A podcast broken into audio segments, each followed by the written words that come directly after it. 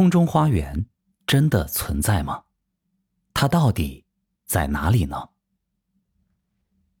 空中花园被阿拉伯人称为“悬挂的天堂”，是人们眼中浪漫爱情的结晶。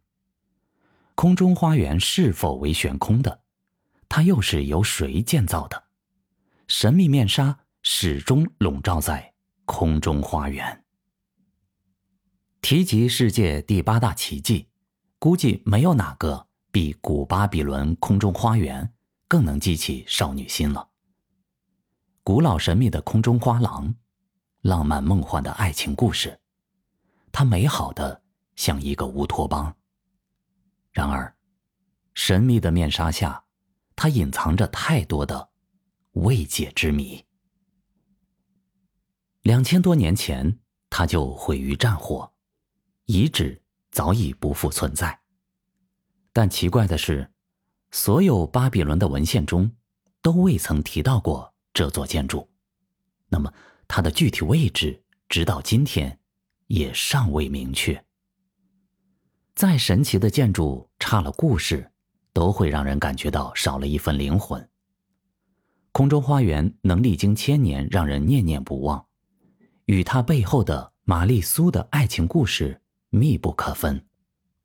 相传，新巴比伦国王尼布甲尼撒二世在公元前六世纪，联合北方的米底国，打败亚述帝国，重建了巴比伦。之后，娶了米底国的公主阿米斯蒂斯为王后。这位来自北方的公主美貌无比，温柔可人，深得国王的宠爱。但时间一长，公主越来越郁郁寡欢。原来，Amistis 的国家位于伊朗高原，到处都是深山大川，花草众多；而美索不达米亚却是一马平川，连山川河流都看不到一处。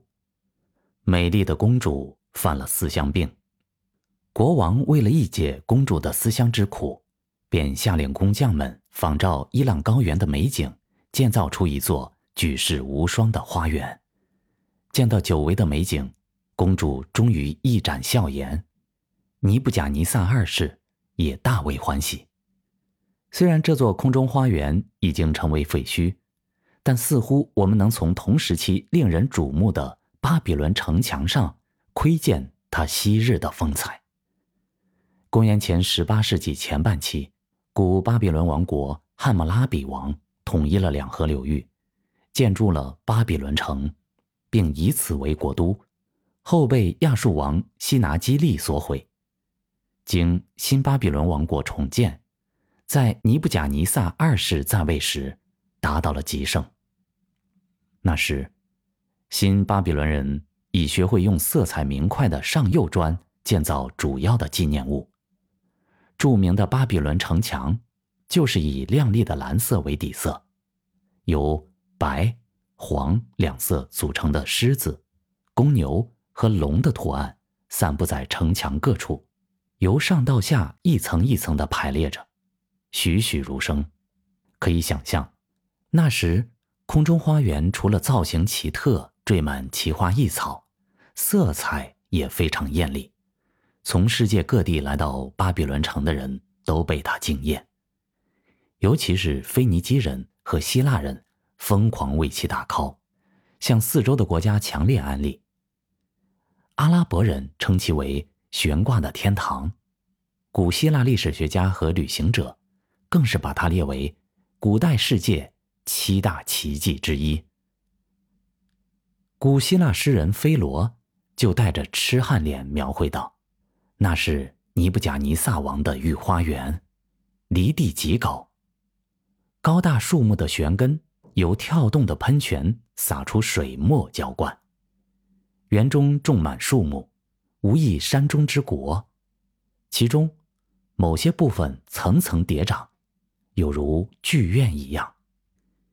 想象与现实的差距到底有多大？空中花园就是一个典型代表。